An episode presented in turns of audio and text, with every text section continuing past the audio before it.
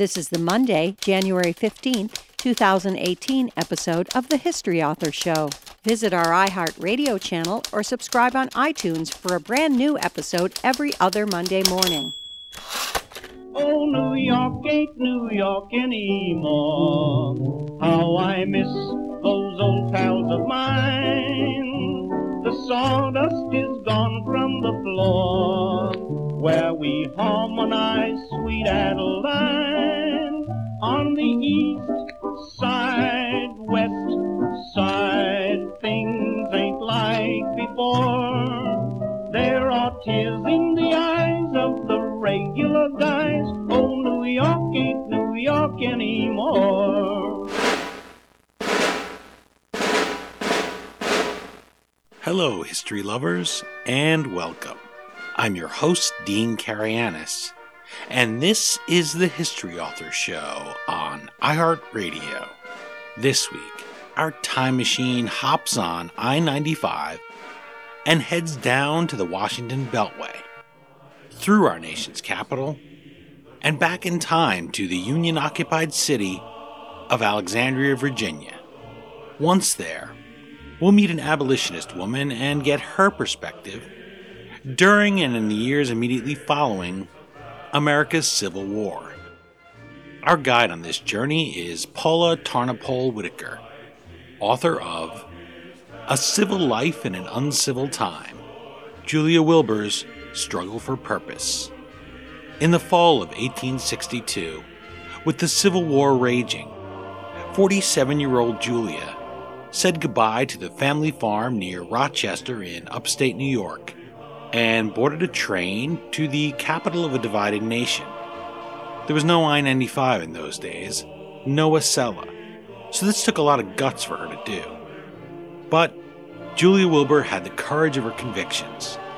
An ardent abolitionist, Julie would spend most of the next several years in Alexandria helping recently freed slaves. Refusing to stop in the face of limitations placed on women at the time, Julia Wilbur aided those escaped slaves and hospitalized Union soldiers, and she later served in the Freedmen's Bureau as African Americans made their first steps to full citizenship. Based on Julia's diaries, letters, and other primary sources, A Civil Life in an Uncivil Time introduces us to a woman who threw herself into a changing society and helped bend it in the direction of liberty. You can find our guest online at paulawhitaker.com, at PT Whitaker on Twitter, or toss her a like at facebook.com slash PT Whitaker.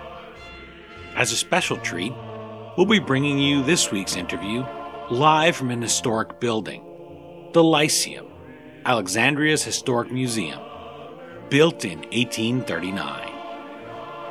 Okay, now that we've arrived on the southern shore of the Potomac, as the United States tear themselves apart, let's join Paula Whitaker and experience a civil life in an uncivil time.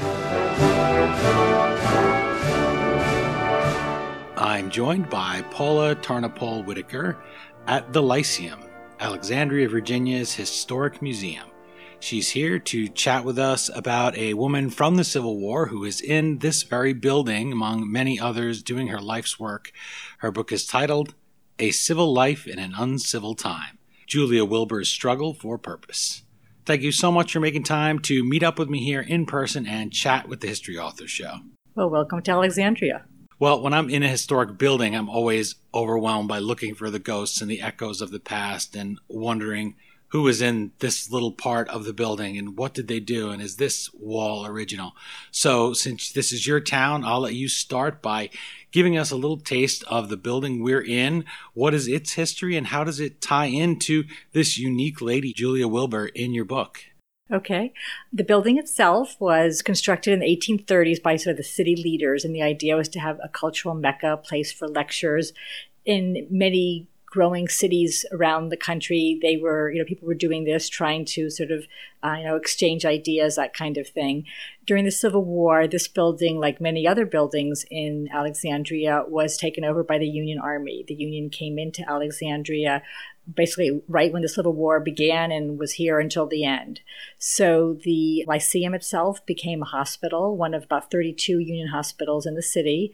And Julia Wilbur, who came here in October of 1862, would have come here to visit patients basically sort of providing comfort. She wasn't a nurse, but she would be coming to visit and, you know, sort of maybe provide snacks and help write letters and that sort of thing one of the practical reasons that we're inside today is the street outside doesn't sound like the 1860s anymore, which is a benefit in some ways that we don't have shelling going on in the distance or soldiers marching through.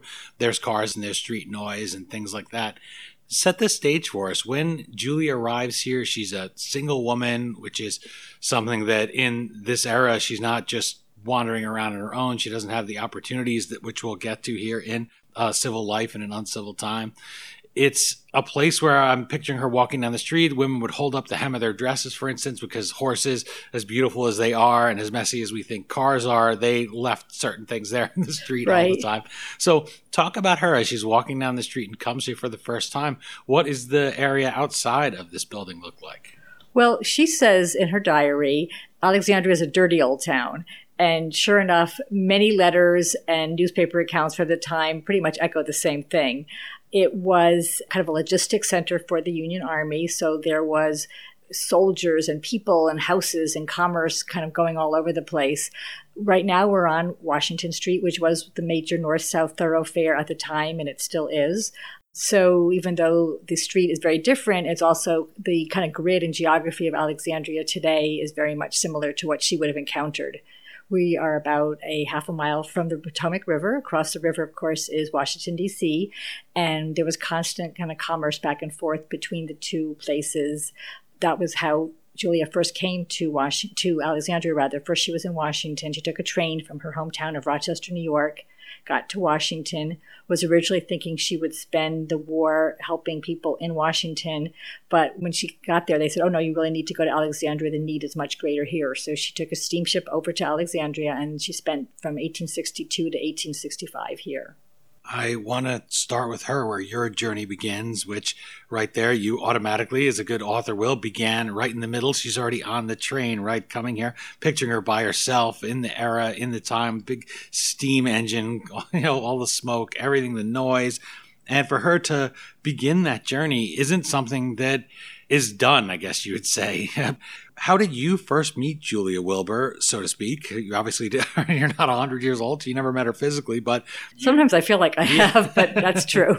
well, and you told me something funny. You said you were introduced in an event and they introduced you as Julia, and you said I was very professional. I didn't correct them or say anything or stop the presses, but I think that's a compliment though when somebody's writing out of a diary like this that people begin to associate you so closely with her.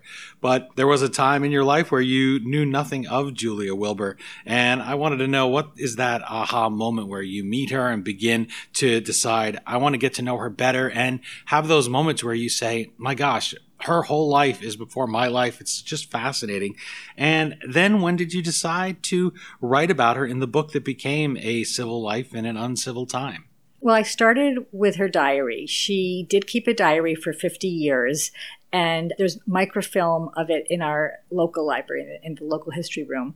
So i kind of eased into her life i guess you'd say by offering to transcribe kind of the civil war years for alexandria archaeology which is one of our local history programs. And my intent originally was pretty much just to transcribe it to try to you know annotate some of the names and places that you know would be unfamiliar to to people and then get it online and that is what I did for the first couple of years. But as I got more involved, I started wanting to I wanted to read, you know, where was she before? I mean, how did she get here? What did she do afterwards? You know, just really start kind of filling out the picture. When she refers to something, what were the newspapers saying at the time? were there any archives records? So the kernel was the Civil War years of her diary, and like many projects, it grew and grew and became this book. I mentioned Julia getting on that train for the first time, and there's a line here in A Civil Life in an Uncivil Time. She writes, quote, My duty seemed to be in two places. And I wanted you to give readers a little taste. What did that mean for her? What were those two places where her heart and her head are torn between? Right. She was very much a product of her time in that she was a member of a large family. She was a third of 10 children, and she was a dutiful daughter. There were seven girls and three boys.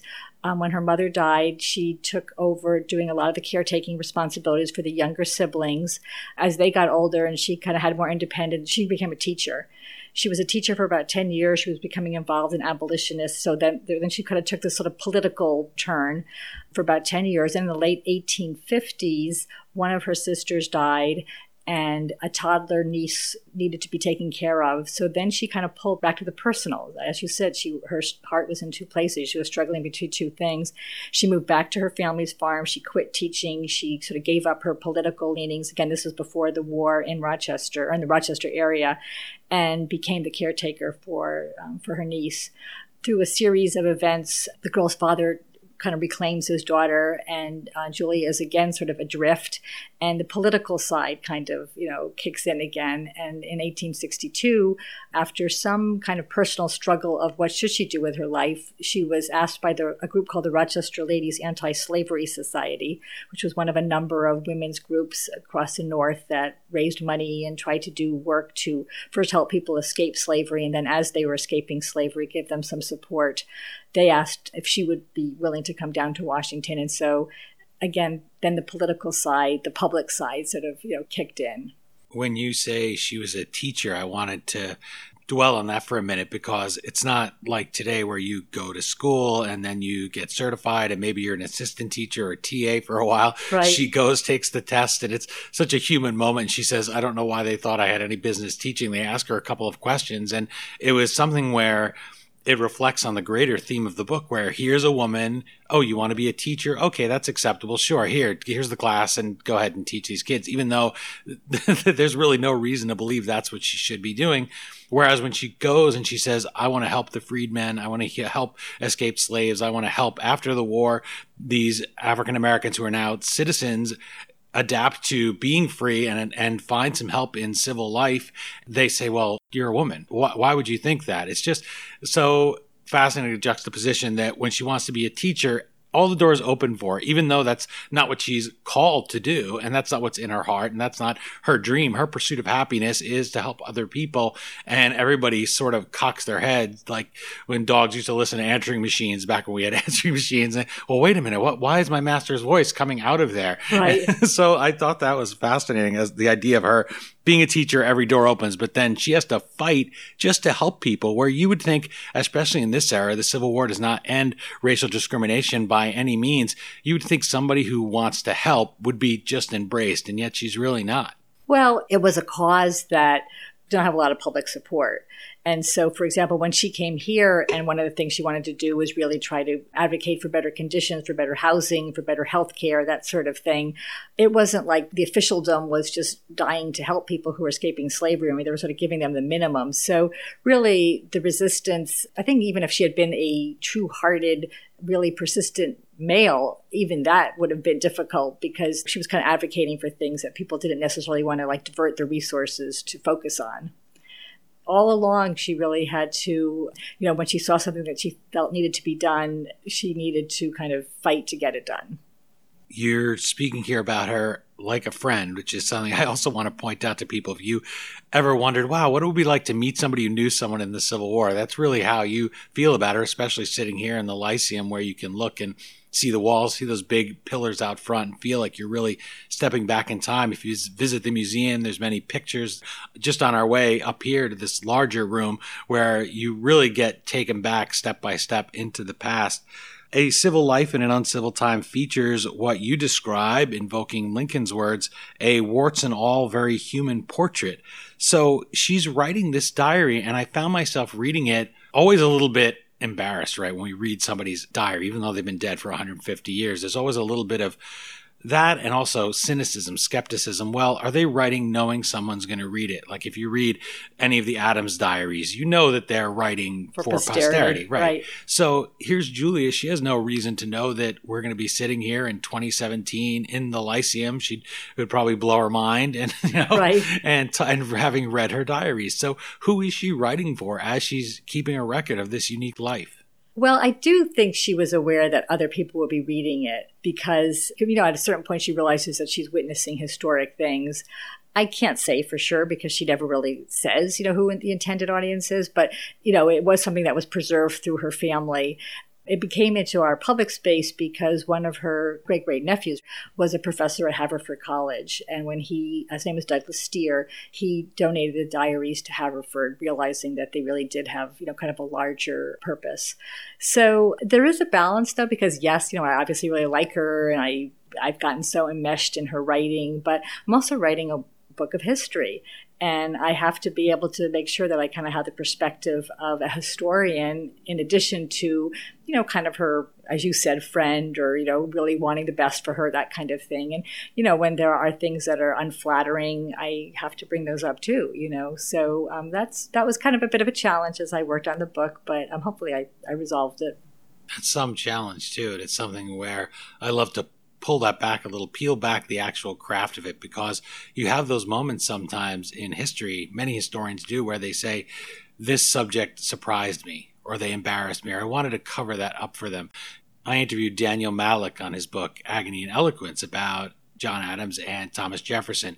And he said when he uncovered Jefferson going and talking to the French about undermining Adams as vice president, he said, Gosh, it just took him down so far. And I just was heartbroken at what he was doing and realizing that he was selling out the country, that he was really committing treason. And I would, but I had to put it in the book. Right. And they are human. So that's part of the thing. We have to recognize that, good or ill, because we would write those things down about ourselves. So somebody has to write them to give us a full picture of it and remind us just who they were.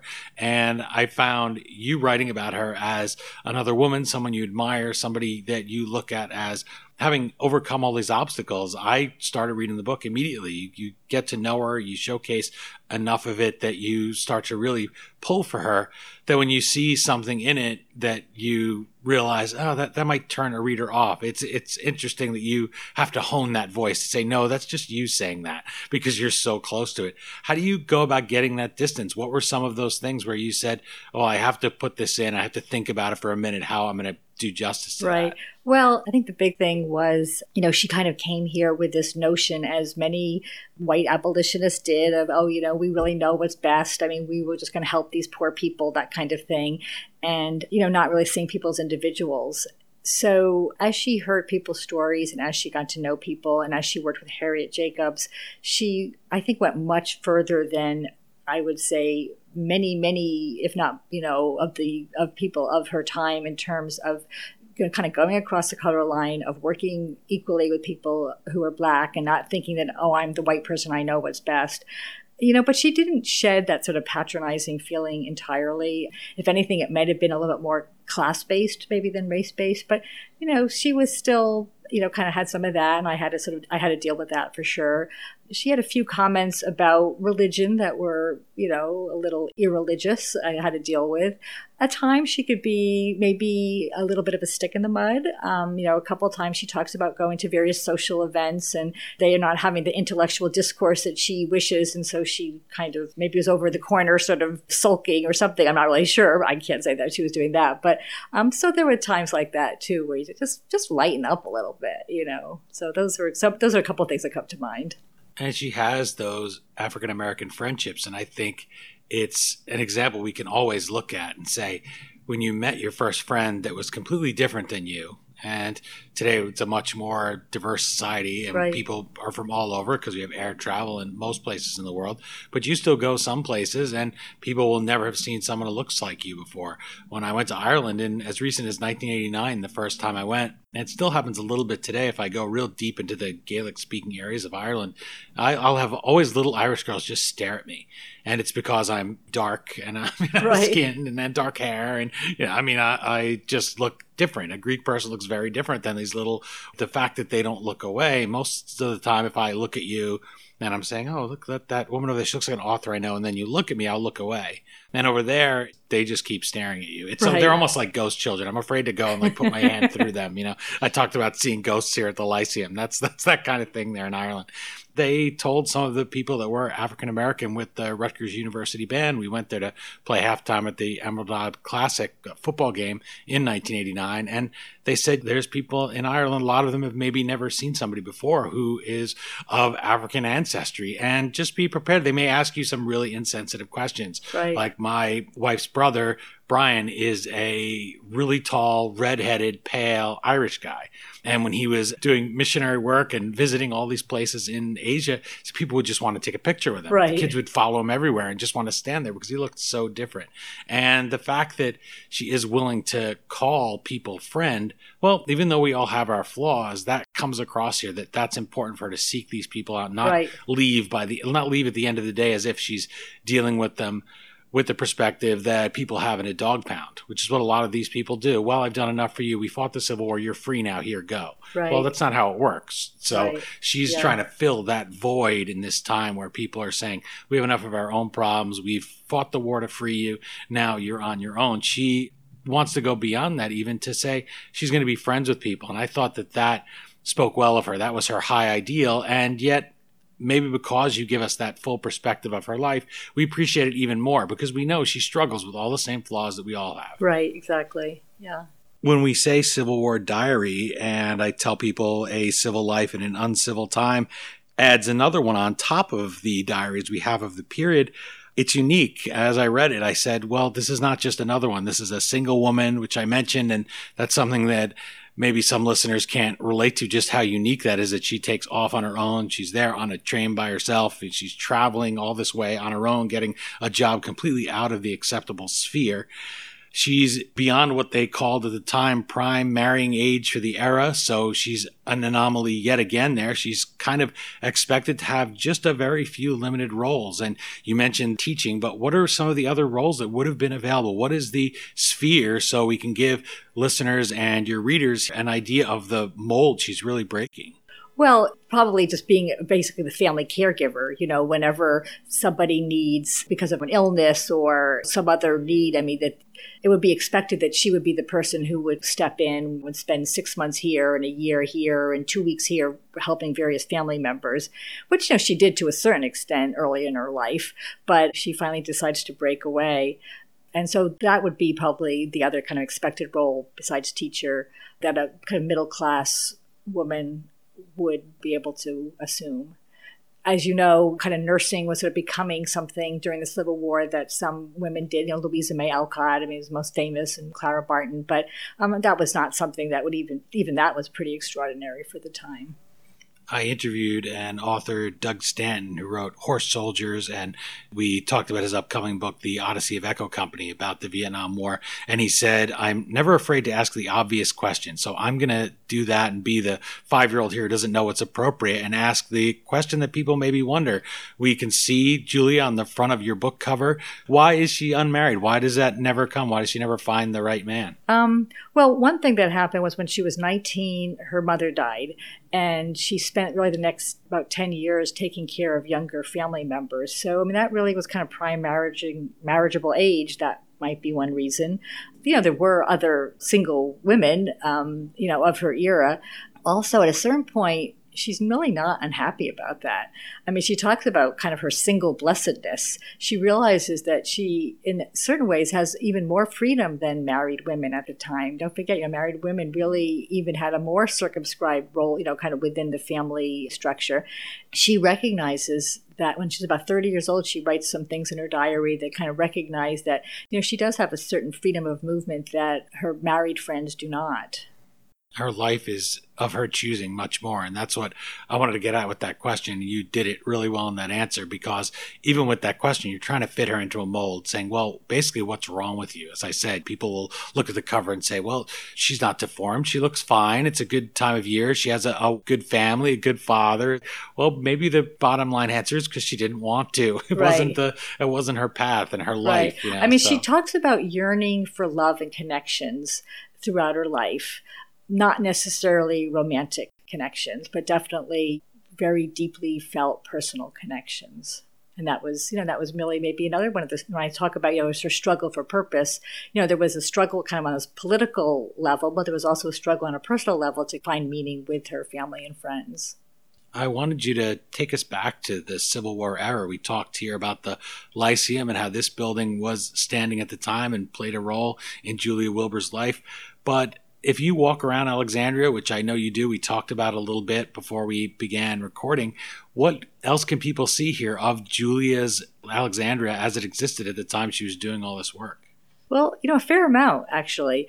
First of all, you know, a lot of the sidewalks are kind of brick and kind of uneven, and, you know, you can kind of at least sort of conjure up kind of a time when she might have been walking about a block or so south of here, there is a building um, which is actually on the cover of the book, uh, you know, kind of uh, screened out, and also inside the book. This is still standing. It was they used it back at the time. It was a confiscated home of a private family. They used it for a clothing room. They would solicit clothing from people up north, and she and Harriet Jacobs set up a room to distribute clothing to people who needed it. Um, she lived there for a time. There was a hospital on one side of it. So um, that building is still standing. A couple of cemeteries are still there. A couple of the churches that were hospitals are still here. Those that no longer have their original purpose. There's a lot of historical markers around town. The barracks for freedmen were built, and there's a you know, marker there, even though it was disassembled shortly after the war. Huge hospital for African American soldiers. A piece of it is still there. It has a very, I guess, unique history itself.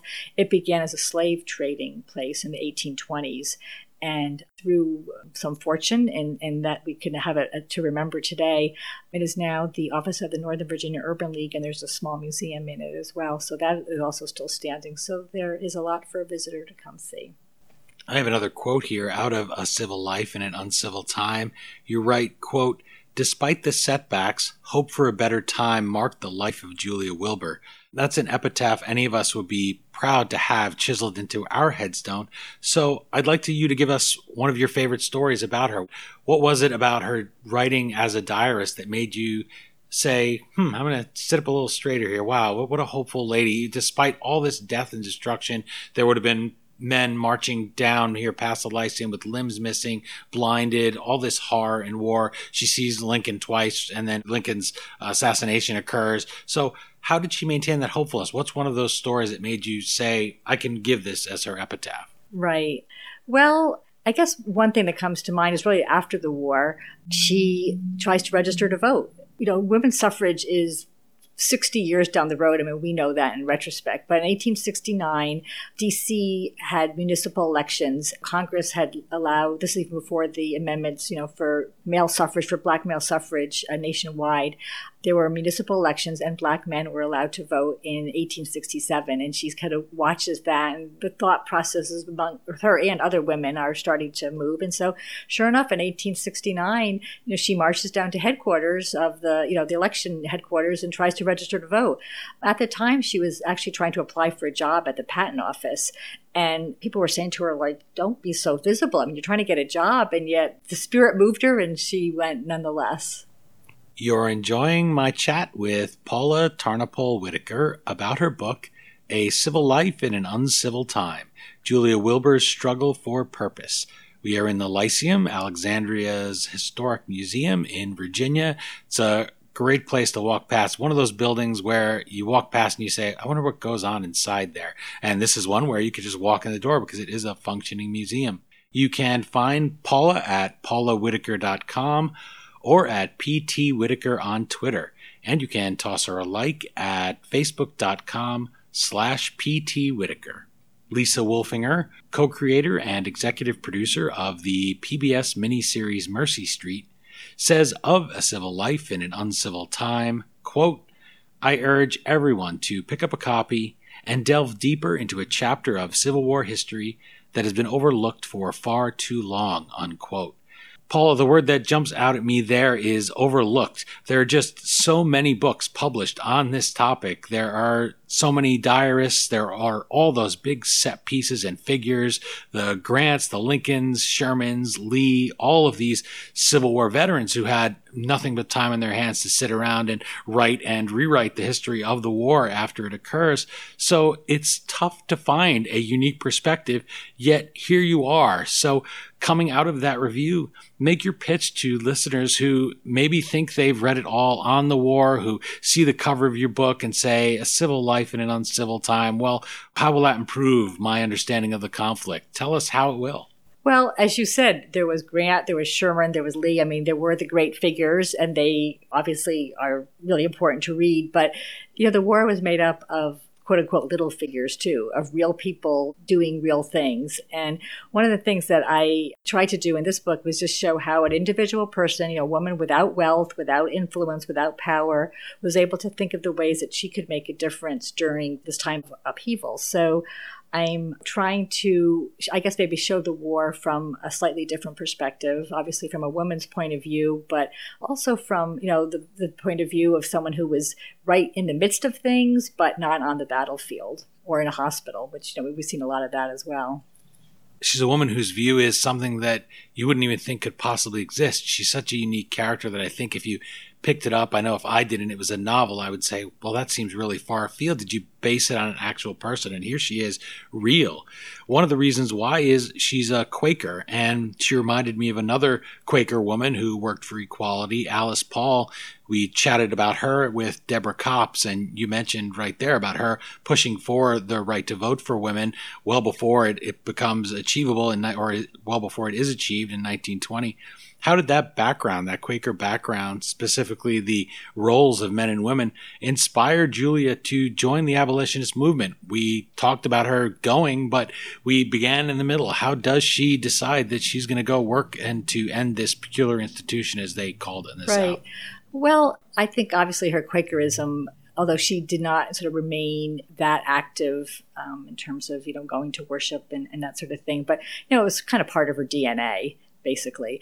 She grew up near Poughkeepsie, New York, in an area where there were a lot of Quakers. She went briefly to Nine Partners Boarding School, which was where Lucretia Mott went, and Daniel Anthony, the father of Susan B. Anthony. So, um, you know, she was definitely sort of exposed to all these all these thoughts and ideas when she got to Rochester, it's interesting in 1845, right? So the cusp of Frederick Douglass really becoming famous. He had published his book, but it had not become sort of the bestseller that it became.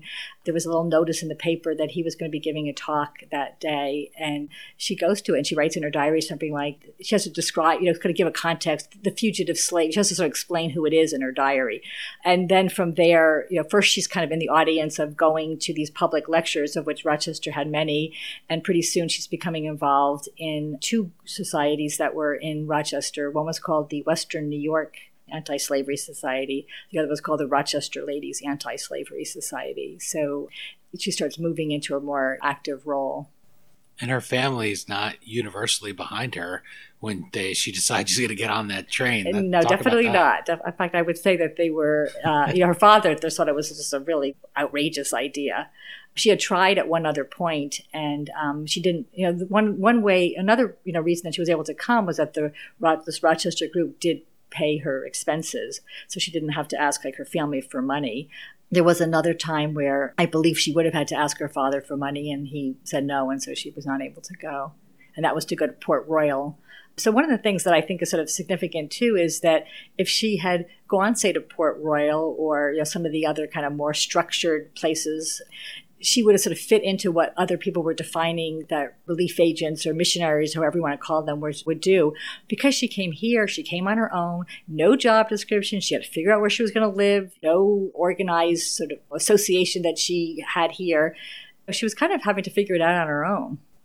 I have one final question. Otherwise, we're going to get locked here. I think in the Lyceum, they've been very generous we, with their time. We would really be with the ghost. That yeah, case. that's what I was thinking. Yeah, overnight and wait, wait for something to inspire us to think of Julia, what it would have been like for her to wander around these halls in the 1860s. In your prologue, you talk about contemplating what you'd do if you were faced with Julia Wilbur's choices. Say you're a young reader in Julia's shoes today, you're a person that's torn between duty to family and ambition to make a positive difference, something that's burning inside you those are key moments in a person's life. And Julia Wilbur here in A Civil Life in an Uncivil Time is an example, I think, male or female. You're, she's somebody who you would have liked to have read this book. I would have liked to have read her book when I was that age. So, what do you hope those readers, all readers, will gain from reading A Civil Life in an Uncivil Time?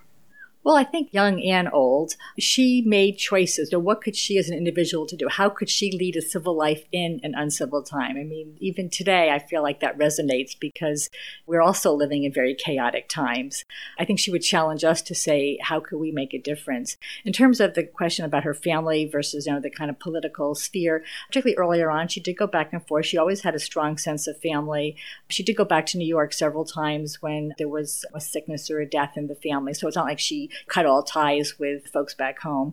And so you can do it all. you just have to make decisions and you just have to sort of do the best you can and not have regret. I mean, everyone's going to have enough of it in their life, but try to do it the best you can. And right. she continues this diary through the end of her life, almost does she? 18, right, just, uh, just a couple. Yeah, I mean, really, just a couple months before she dies. And are all those still in existence? They aren't. So um, she actually kept two sets of diaries, and these little pocket diaries we have until her death. There was sort of another set of diaries that end sort of abruptly in the, the 1870s. I'm sort of assuming that there were subsequent years that were lost, but at least we do have these pocket diaries through the end of her life. I know I said that was going to be my last question, but I'll jam another one in. And that's if there was one thing in her diary that you wish she would have told you, what would it be? Oh, um, see, I'm springing this on. I right know. Uh, that is, um, I guess, as you asked before, what did she expect to have happen to these diaries? What what would she have liked to have seen us do with what she wrote and what she experienced? Well, Paula Tarnapol Whitacre, author of A Civil Life in an Uncivil Time, thank you so much for joining me and for reintroducing us to a forgotten voice from the past. I feel like you called me and said, Hey, let's meet at a friend's house, even though she didn't live here per se. It's a fun place and it's great to be able to walk in the footsteps of such an ambitious and unique figure in history.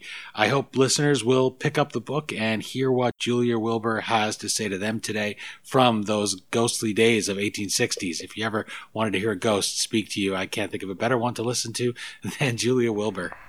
Thank you so much.